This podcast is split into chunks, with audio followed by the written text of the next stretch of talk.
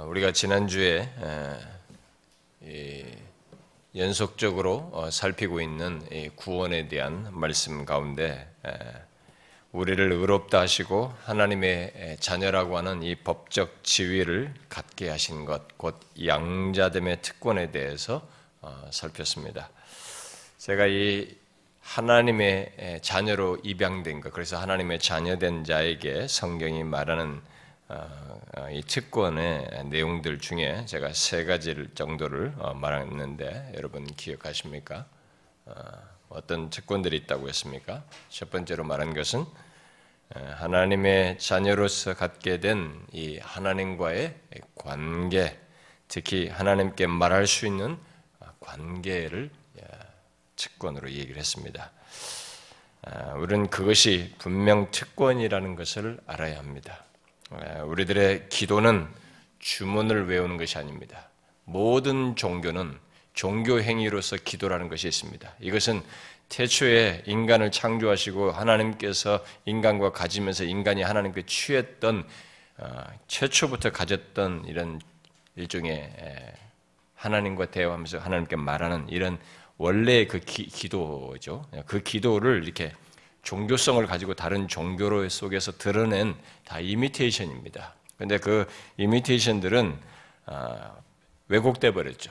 대상에 대한 인식도 없이 예, 이런 교통도 없이 아, 하나님을 아버지라고 이런 관계 이런 의식 없이 예, 그들은 신을 향해서 일방적으로 하거나 어떤 주문을 외우듯이 하는 그런 것으로 발전했는데 우리가 말하는 기도는 성경이 말하는 기도는 그런 주문을 외우는 것이 아니라 하나님의 자녀로서 말하는 것으로서 하나님과 아, 우리 사이의 관계, 곧 하나님 하나님이 아버지시 아버지와 이 자식의 관계를 말한다라고 했습니다. 그런 관계 속에서 말하는 것이에요.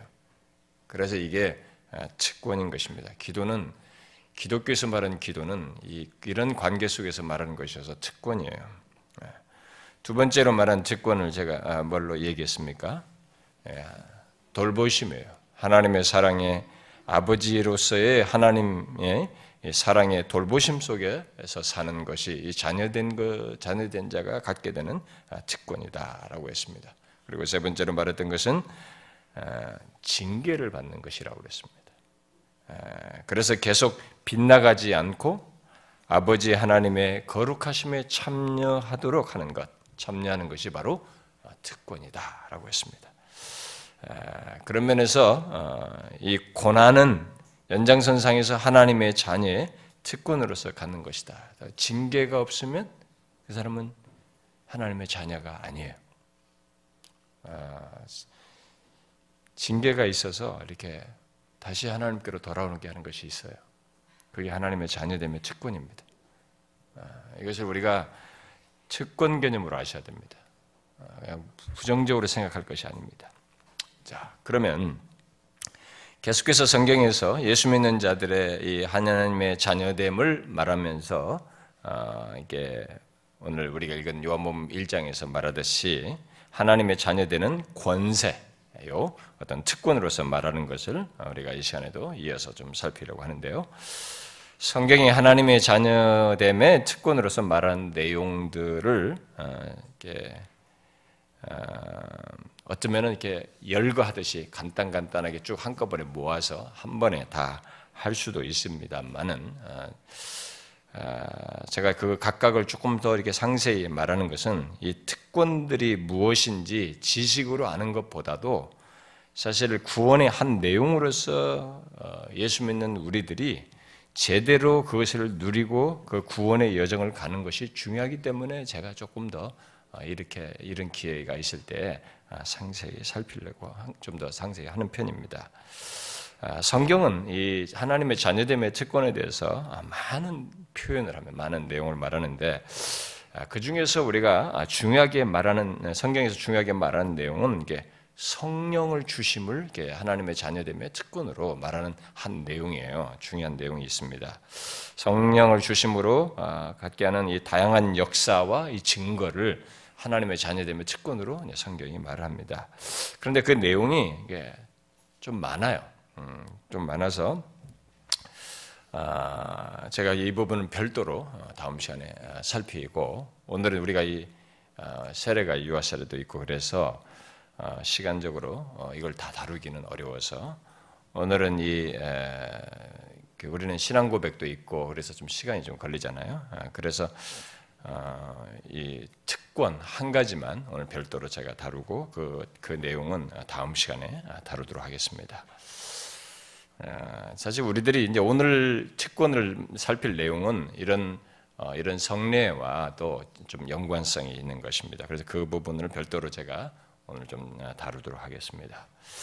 오늘 우리들이 이 유아들의 세례를 이렇게 세례가 세례를 받는 일이 있게 되는데 아, 오늘 예수 믿는 사람들이 이런 세례 성찬을 카톨릭보다도 더 형식적으로 아, 참여하는 그런 모습을 아, 보이고 있는데요. 제가 이런 부분에서 여러 차례 지적을 합니다만은 그러나 이것은 빨리 고쳐야 돼요.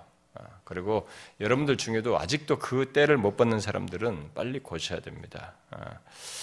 제가 지금껏 여러 어, 교회에서 어, 전도서 교육전사부터 신까지 사역을 해오면서 그런 퀘션을 가졌어요. 과연 이 성도들이 이 성례를 세례나 성찬을 진짜 은혜의 방편으로 알고 거기서 은혜를 덧입는가? 라는 이게 의문을 많이 가졌습니다. 그렇게 가질 정도로 어떤 기대도 없는 것 같아 보였고 상당히 형식적으로 참여하는 걸 봤어요. 그래서 어떤 사람들은 아, 실제로 종종 보이는 장면이에요. 예배에 참여하다가도 설교 끝나면 뭐 그다음에 아 설의 성찬이 있다. 이거 아주 지루한 것이로 생각하고 아, 또 지루한 일이 또 있구나 하고 딱 끝나고 가버려요. 예, 보통 교회 보면 다그 그 끝나면 벌써 설교 끝나고 기도하거나 벌써 사라진 사람들이 있어요. 이런 일들이 벌어진 것 자체가 예수를 아주 잘못 믿는 거죠. 아, 뭘 모르는 것입니다. 세례와 성찬은 우리 말씀과 함께 중요한 은혜의 방편이에요. 진실로 하나님의 은혜가 임하는 시간인 것입니다.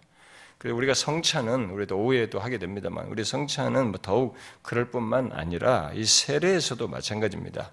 내가 처음 이제 예수 믿어서 세례 받을 때뿐만 아니라 그리스도의 몸에 지체된 이 다른 사람이 세례를 받는데 참여하는 가운데서도 우리는 곧 그리스도의 몸된 교회 안에 아, 새로이 한 지체가 들어오게 되는 것을 이렇게 보면서 같이 거기에 참여하고 기뻐하는 가운데 아, 특히 뭐 그들의 어떤 신앙 고백을 들으며 어, 그에게 있게 된 하나님의 은혜와 역사를 보고 들으면서 아, 우리는 어떤 연대감을 느끼고 어, 주의 은혜를 경험하게 되는 아, 그런 일이 내가 세례 받고 난 이후에 다른 사람 세례에 참여하는 가운데서도 얻게 되는 것이에요.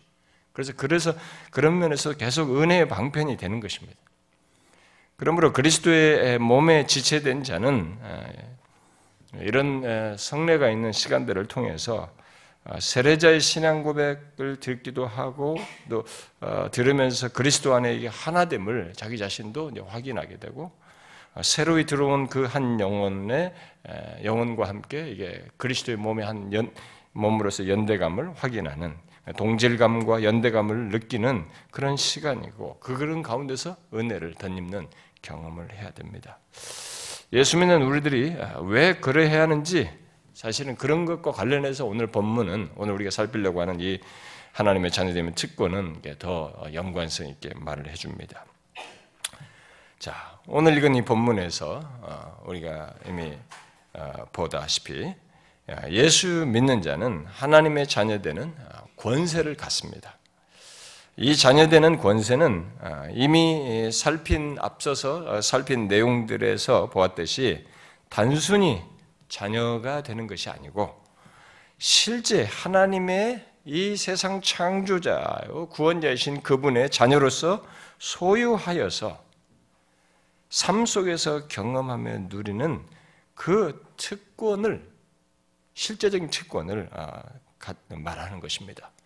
아, 그런데 그런 하나님의 자녀됨의 특권으로서 이 시간에 이제 살피려고 하는 것은 아, 우리가 두 번째로 있었던 예배소서 2장에 말하듯이 우리들이 하나님의 권속, 곧 가족에 포함되어 다른 자녀들, 곧 다른 형제들과 함께 살며 신앙의 여정을 갖는다는 것이에요.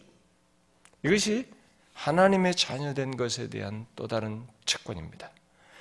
오늘 우리가 다 읽질 않았습니다만은 에베소서 2장 그 12절 이하에서 바울은 예수 믿기 전에 우리들을 그때 너희는 그리스도 밖에 있었고 세상에서 소망이 없고 하나님도 없는 자이더니 이제는 그리스도 예수 안에서 그리스도의 피로 가까워졌다라고 한 뒤에 오늘 본문을 말하는 것입니다. 이는 그로 말미암아 우리 둘이 한 성령 안에서 아버지께 아버지께 나아감을 얻게 하려 하심이라. 그러므로 이제부터 너희는 외인도 아니요 하나님의 권속이라라고 했습니다. 이 권속은 가족이다라는 말이에요. 쉬운 말로. 어떤 사람이 예수 그리스도를 믿어 하나님의 자녀가 되었다는 것은 바로 그런 관계의 변화 속에서 다른 하나님의 자녀들과 함께 삶의 여정을 갖게 된다는 것을 뜻하는 것이고 내포한다는 것을 말해줍니다. 바로 하나님 아버지와의 관계뿐만이 아니라 내가 예수를 믿기 시작하면서 생겨난 변화 중에 하나님과 아버지와의 관계뿐만이 아니라 이 자녀된 그 자리, 그 어, 신분의 변화가 결국 하나님의 자녀된 다른 형제들, 그야말로 하나님의 가족 안에 다른 형제들과의 어떤 관계 또한 갖고 교제하면서 사는 것을 내포한다는 것입니다. 그래서 우리는 성경, 성경에서 예수 믿는 자들을 형제, 자매라고 부르는 것을 쉽게 볼 수 있습니다. 바울이 서신을 보낼 때 예를 들어서 고린도 교회를 향해서 보낼 때 고린도 교회 성도들의 형제들아 내가 우리 주 예수 그리스도의 이름으로 너희를 권하노니 이러면서 형제들로 불렀습니다. 또 로마의 성도들에게 바울은 이 베베 같은 사람을 가리켜서 베베를 추천하면서 우리 자매 베베 이렇게 얘기를 했습니다. 아, 다 이런 것이 무엇입니까? 이건 단순한 호칭을 얘기하는 겁니까? 우리들이 이제 그, 지금은 이제 그런 용어를 써 형제, 자매 이렇게 쓰니까 이게 다수 호칭 개념으로 우리가 쓴 경향이 있고 그렇게 이해하는 사람도 있는데 이게 성경에서 그렇게 말했을 때 그게 단순한 호칭이었습니까? 그건 아닙니다.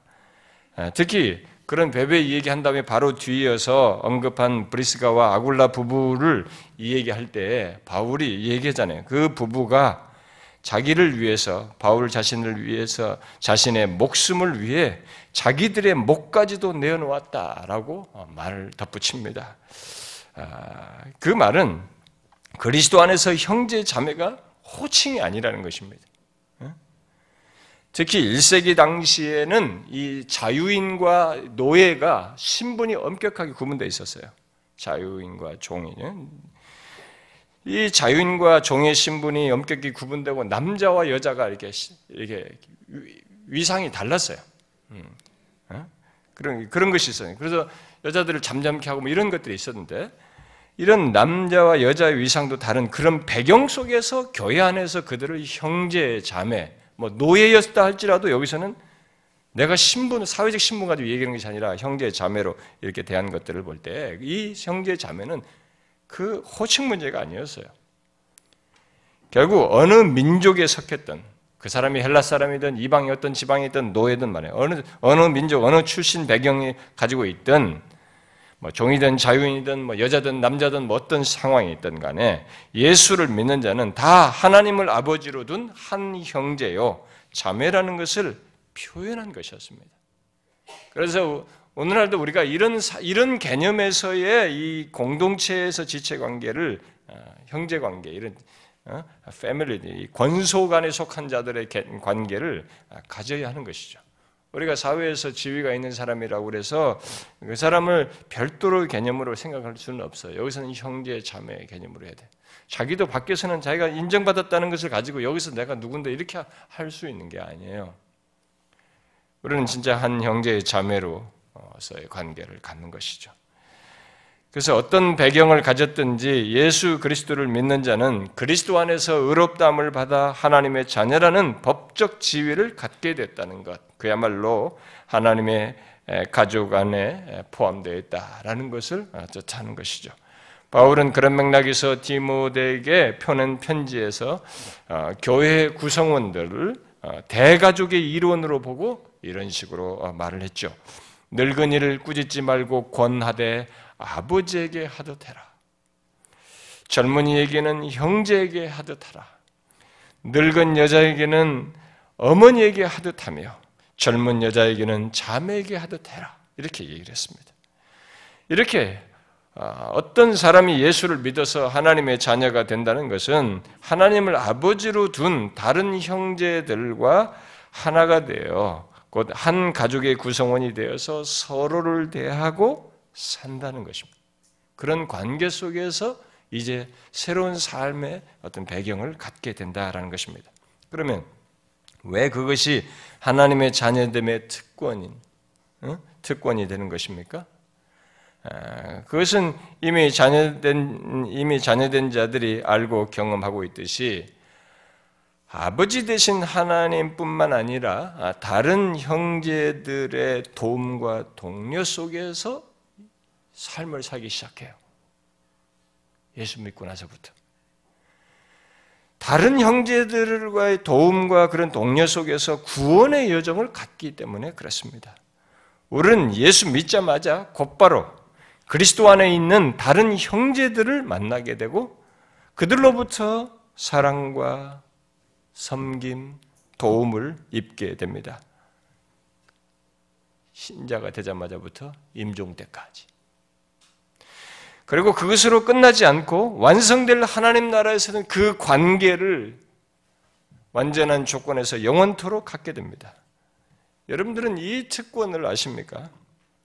단순히 어떤 사회단체, 사회단체에 속해서 친교하는 것 정도가 아니라 또 먹고 즐기며 좋은 관계를 갖는 것 정도가 아니라 하나님 아버지의 사랑 안에서 성령의 교통하심을 따라 죄 많고 유혹이 많은 이 세상에서 구원의 여정을 잘 가도록 서로 기도해주고 믿음으로 권, 어, 믿음으로 믿음을 믿음을 세워주며 하나님의 말씀으로 그들을 권면해주면서 잡아주고 위로해주고 이끌어주는 이런 그 인생 내내토록 이런 일을 계속하는 이런 형제 관계, 하나님의 자녀로서 갖는 이 관계의 특권을 아시느냐는 거예요.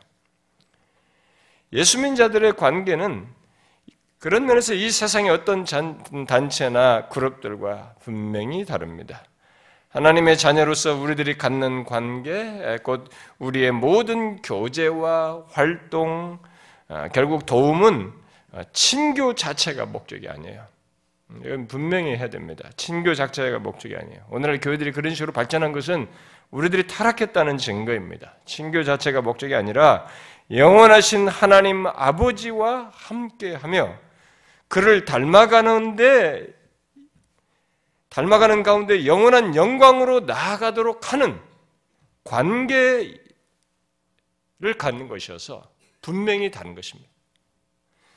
내용과 목적과 방향이 달라요.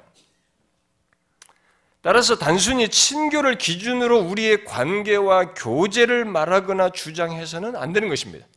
분명히 우리들에게는 교제, 친교라는 것이 있습니다. 그것이 분명히 있는데 이것 자체를 그것 자체만을 가지고 기준으로 우리의 모든 것을 말해서는 안 돼요. 아, 종종 어, 어, 교회에 들어와 가지고 어, 사람들이 이제 하는 얘기 중에 사랑이 없다. 어떤 사람들은 이 얘기를 하죠. 그때 그 얘기를 쓸 때 그 기준은 이제 친교와 교제를 사랑을 자기를 자기가 기준이 되기도 하고 그런 것을 자기를 향해서 베푸르지 않은 이 문제를 가지고 얘기를 합니다.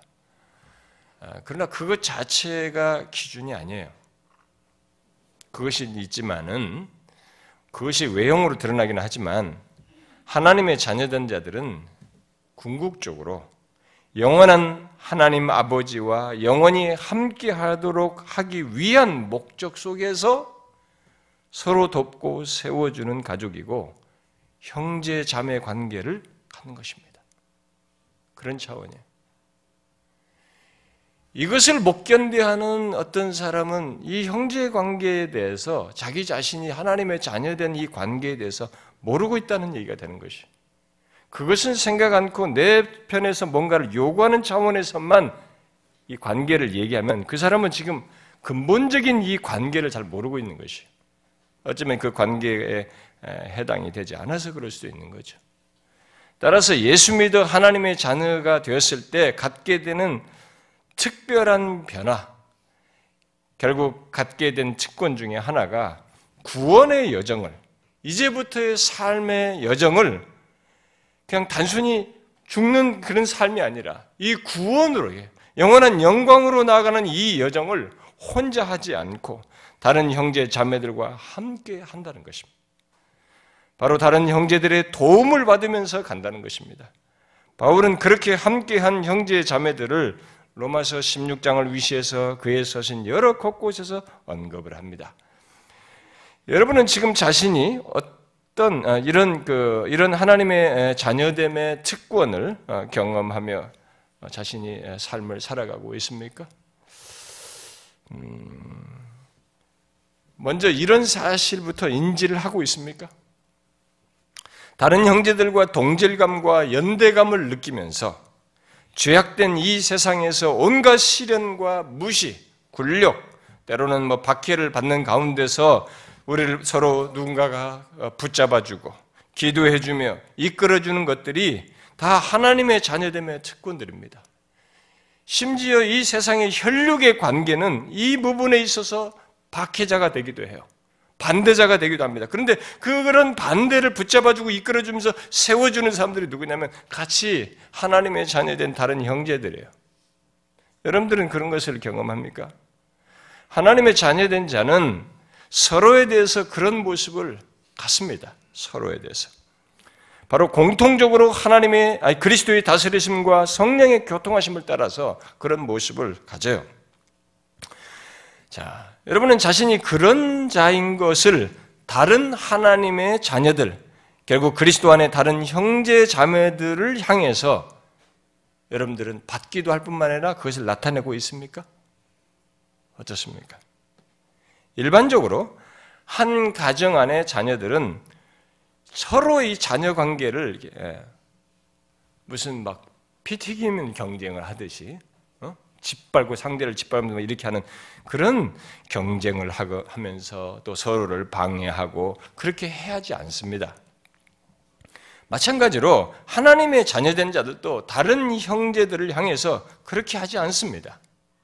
어떻습니까? 만일 이런 우리의 이런 이 땅에 이런 가시적인 공동체에 여러분들이 속해 있으면서 서로를 그렇게 짓밟는 말이에요. 서로를 짓밟으면서 이겨나가는 말이에요. 밟고 자기를 드러 내세우는 그런 경쟁과 그런 방해와 서로의 해하는 일이 있다면 그는 스스로 이질감을 드러내는 것입니다. 자신이 그 사람과 이질감을 같은 가족이 아니라는 것을 드러내는 것밖에 되지 않습니다. 하나님의 자녀된 자들은 다른 형제를 향해서 그렇게 하지 않습니다. 오히려 그는 다른 형제를 세우려고 하죠. 어렵고 힘들 때 서로를 위해서 기도해주며 다양한 섬김과 도움을 통해서 세우고자 하는 것입니다. 그뿐입니까? 마치 가족 속에서 함께 있는 것을 우리가 가족들은 자기 가족 안에 있는 것을 뭐 너무 당연, 당연스럽게 생각, 너무 자연스러워 하죠. 그러면 자연스러워 하면서 서로의 유익과 성장을 함께 기뻐하고 즐거워하듯이 하나님의 자녀된 자들도 서로 그렇게 합니다. 아, 가족들끼리는 항상 함께 있어도 별 문제가 되지 않습니다. 그것은 오히려 자연스러워, 너무 당연스러워요. 아, 그러나 가족이 아닌 사람과 자기가 모르는 사람과 계속 함께 있는 것은 굉장히 거북스럽습니다. 오랫동안 함께 있는 건 서먹하고 어색해요. 그것은 하나님의 자녀들에게도 똑같은 것입니다. 바울이 로마와 에베소, 빌립보, 뭐 데살로니가든 뭐 골로새든 각 지역의 그리스도인들에게 어떤 그 마음을 가졌었는지 어? 그, 그, 서신들을 통해서 잘 드러내고 있는데 그는 그들이 그 어, 이방인으로서 각각 다른 지역에 다 살고 있지만 어, 그들을 기쁨으로 항상 기도하면서 서로를 보고자 했어요. 어? 서로 보고 싶어 해서. 어? 다 다른 사람들이잖아요. 출신도 다른. 근데 그 서로 그렇게 보고자 했고 말이죠. 그런 마음들 가집니다. 여러분도 예수 믿고 난 뒤에 이런 변화가 생겼습니까? 제가 우리 교회에서 이런 얘기 많이 했습니다만은 여러분 다시 한번 생각해 보세요. 그러니까 우리들이 만드는 기독교 문화를 가지고 자꾸 그것을 기준으로 우리 기독교가 무엇이고 신자됨 일 못하고 여러분들 정의하려고 하지 마셔야 됩니다. 그게 배교 환경이에요, 사실은. 사단이 우리를 미혹하는 것입니다. 자꾸 우리 환경을 가지고 우리가 주변에 다 그런 사람이 어디 있느냐, 요즘 그렇게 예수 누가 믿냐, 이런 식을 가지고 성경을 자꾸 뒤엎으려고 합니다. 그렇지 않아요. 우리는 이런 변화를 자신에게서 있는지를 봐야 됩니다. 다른 형제 자매와 함께 있는 것을 자연스러워하고 더 원하고 있습니까? 어떻습니까? 여러분 그것이 그런 모습이 돈 준다고 되겠어요? 진실로 그런 마음을 갖고 지속하는 것은 그가 하나님의 자녀가 아니면 할 수가 없는 것이죠. 물론 이단들도 비슷한 모습을 보여요. 막 끈끈함 이런 것들을 막 결속력 그런 걸 보입니다. 그러나 그것은 성령의 교통하심 속에서가 아니에요. 성령의 교통하심 속에서 유기적으로 이렇게 누가 뭘 하지 않아도 차별적으로 다 엮여서 유기적으로 갖는 것이 아니라 왜곡된 가르침, 이 가르침의 지시형이 돼. 가르침의 이즘이 된 거예요. 기독교적 가르침이 거의 이즘이 되어 가지고 그 가르침에 따른 맹종과 기만 그리고 어, 거짓된 기대, 기대 속에서 그런 일을 하는 것입니다. 그러므로 스스로에게 물어봐야 됩니다. 억지가 아닌 기꺼움으로 교회 안에 다른 사람들과 함께 하기를 원하는가? 어떤 사람은 어, 교제를 어색해하고 심지어 싫어합니다. 왜 그럴까요? 그 이유 중에 중요한 이유 하나는 그가 하나님의 자녀가 아니기 때문입니다. 그러나 하나님의 자녀된, 자녀된 자는 자기에게 생겨는 감출 수 없어요. 이게 하나님의 자녀가 되었기 때문에 하나님의 자녀된 그 특권을 그들과의 관계 속에서 삶을 누리는 것으로 드러내기 때문에 그러지가 않아요. 물론 일시적으로 우리들 중에도 인간들의 뭐이 연약한 지상교회는 이 알고가 가라지도 섞여 있어서 일시적으로 사람들에게 실망해서 힘들어하는 일이 있을 수 있어요. 그럴 망정 하나님의 자녀들과 함께 있는 것을 부자연스러워하고 심지어 기피하고 싫어하는 이유 중에 하나는 그가 하나님의 자녀가 아니기 때문이에요. 하나님의 자녀는 하나님의 자녀가 아닌 자들 속에 있는 것을 어색해하는 일은 있을 망정 하나님의 자녀들과 함께 하는 것을 기피하거나 싫어하지 않습니다. 오히려 그들과 함께 있기를 원하고 그들과 있는 것을 더 편안해 하죠. 자신의 삶의 여정에서. 더 나아가서 가족 안의 관심사와 문제, 또 필요, 목표를 다른 형제들과 함께 추구하면서 뜻을 이루어가듯이 또 그 가운데서 함께 성장해 가듯이 하나님의 자녀된 자들은 그렇게 함께 다른 형제들과 뜻을 이루어가면서 성장합니다. 에베소서 2장에서 그리스도인을 하나님의 가족이라고 말한 이 바울은 에베소서 뒤에 4장에 가서 우리가 다 하나님의 아들을 믿는 것과 아는 일에 하나가 되어 온전한 사람을 이루어 그리스도의 장성한 분량에 충만한 데까지 이르는 것을 함께 구하면서 그것을 서로 기뻐하게 된다고 말하고 있는 것입니다.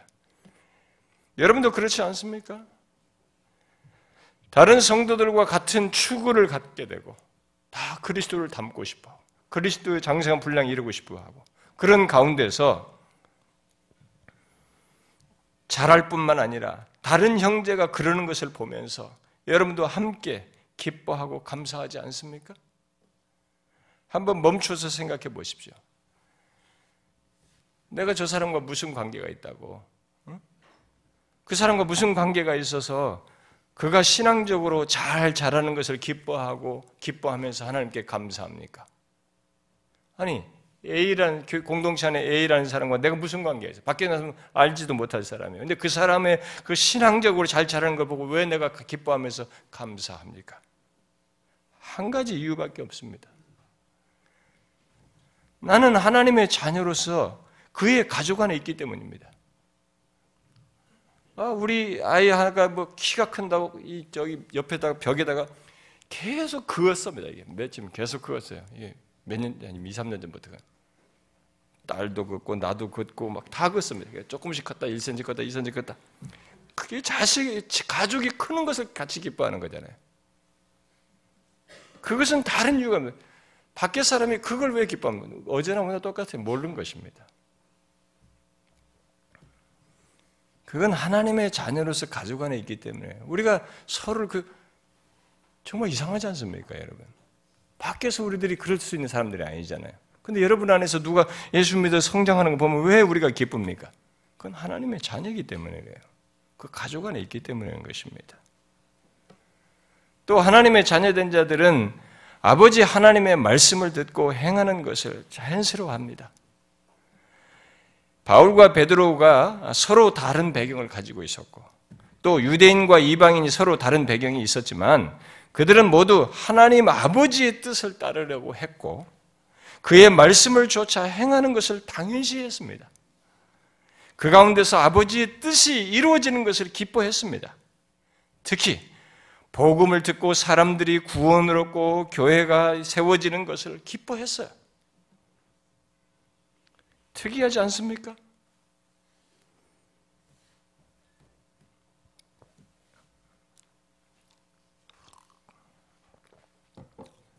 내게 돈이 생기는 것도 아니고 내가 승진하는 것도 아닌데 하나님의 뜻이 이루어지는 것을 기뻐하고 영혼들이 들어와서 그들과 함께 교회가 세워지는 것을 기뻐한다는 것. 특히 어떤 한 사람이 예수를 믿어서 하나님의 가족이 되는 것을 기뻐하며 환영한다는 것이 여러분 특이하지 않습니까? 여러분 그것을 어떻게 설명할 수 있습니까? 바로 서로 하나님의 자녀로서 하나님의 가족 안에 있기 때문입니다. 오늘날의 이 교회가 이런 성경이 말한 이런 관계 개념이 명확치 않고 마치 사회 단체처럼 있는 거. 이상한 거예요. 저는 이 큰 교회에서 예배당 나가, 나갈 때, 막 예배당 가만히 나갈 때 막 번잡하게 나가면서 짜증내고, 심지어 주차할 때 짜증내면서 막, 아니, 그 사람들이 다 같이 예수 믿는 사람이에요. 우리가 사회 단체처럼 움직이고 있는 것이. 공동체 안에서 서로 죽이는 살리는 이게 그, 그럴 수 있는 게 아니에요, 여러분. 정상적인 것이 아닙니다. 그러니까 예수를 잘못 믿어도 한참 잘못 믿는 거예요.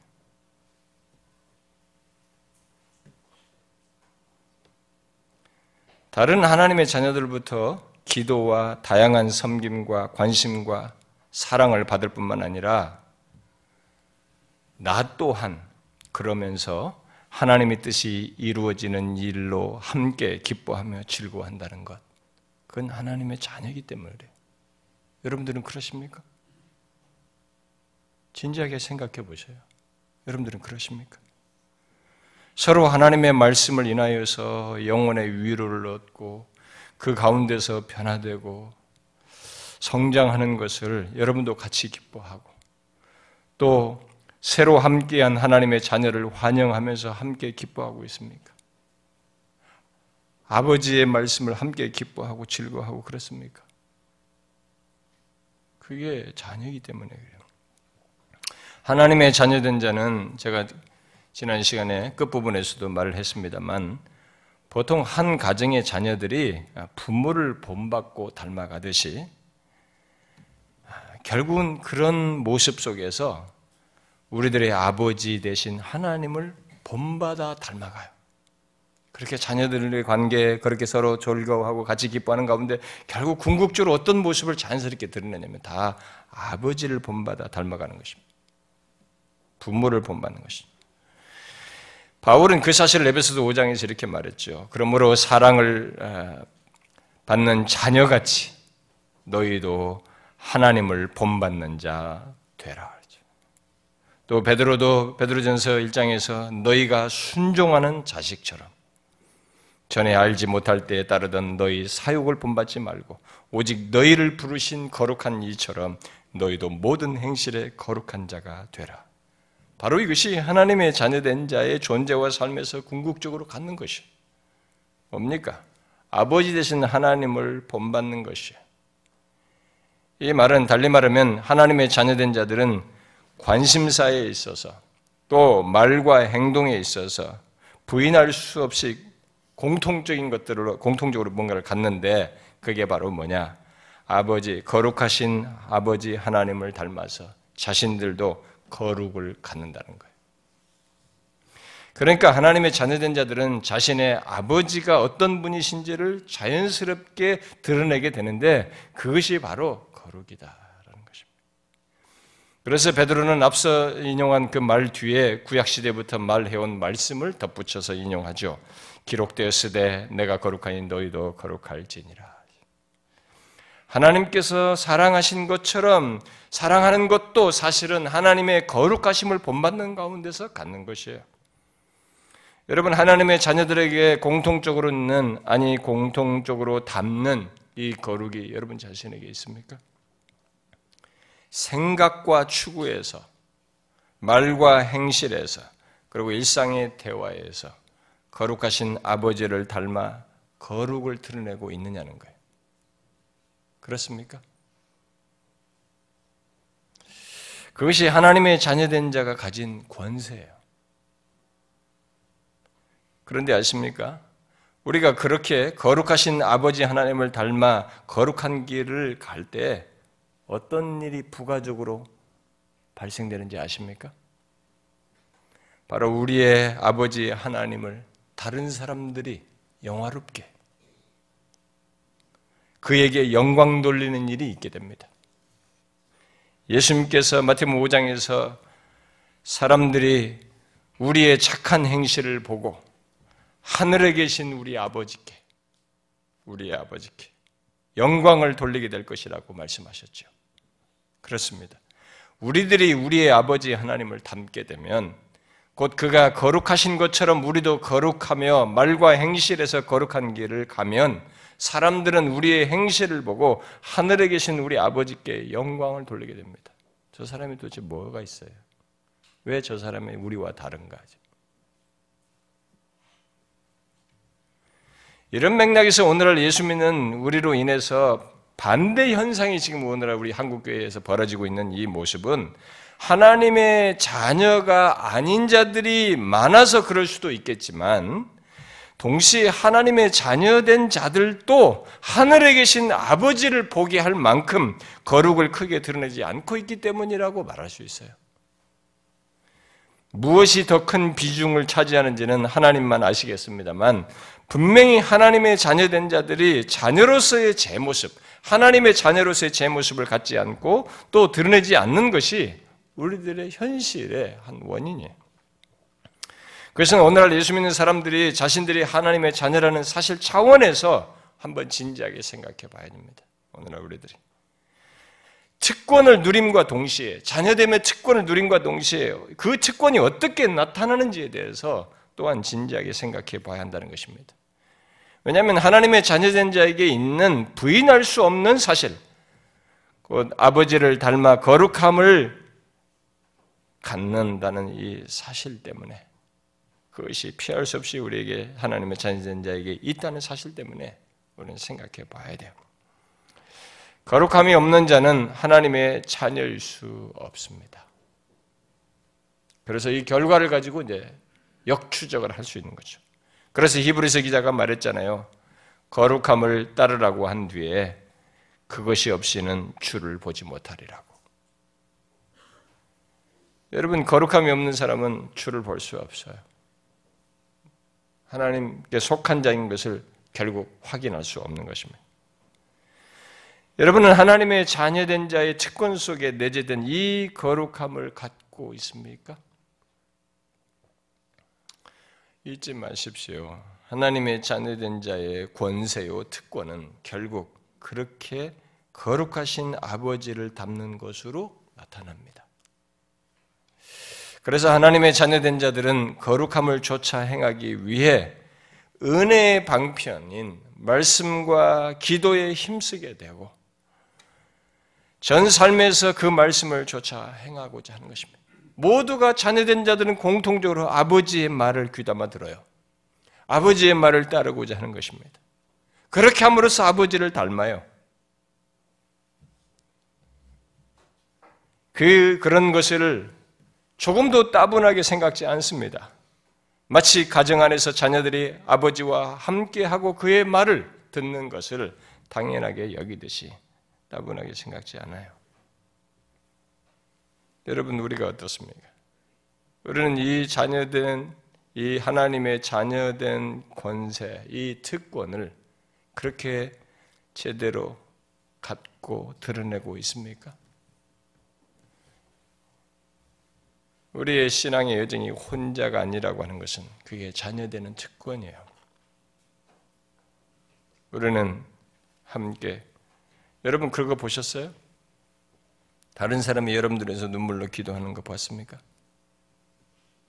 최소한 우리 교회에 오신 분들은 여러분들이 오는 과정에 정착하는 초기 과정에 여러분들은 다 누군가의 기도를 먹고 이 시간 이 자리에 왔습니다.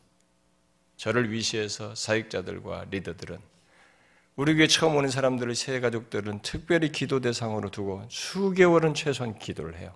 그 사람들의 이름, 그들의 형편, 적응하는 과정에서 생겨난 문제, 가정의 문제, 남편나 자식으로 인한 문제, 이런 문제를 같이 기도합니다. 여러분들이 어느 시점에 교회 왔던 그것 없이 이 자리에 오는 사람 아무도 없어요. 그런데 때로는 그것 때문에 눈물을 흘려요. 그 사람은. 그게 다 뭡니까? 왜 내가 그 사람을 위해서 눈물을 흘립니까? 아, 나는 그런 사람 아니었겠죠. 없어요, 여러분 중에 아무도. 다 해당됩니다. 그게 다 뭡니까? 우리가 하나님의 자녀됨의 권세, 특권을 누리고 있는 것입니다. 같이 가고 있는 거예요. 누군가의 기도와 섬김과 도움 속에서 이 신앙의 여정을 영원한 영광으로 나아가는 이 여정을 가고 있는 것입니다.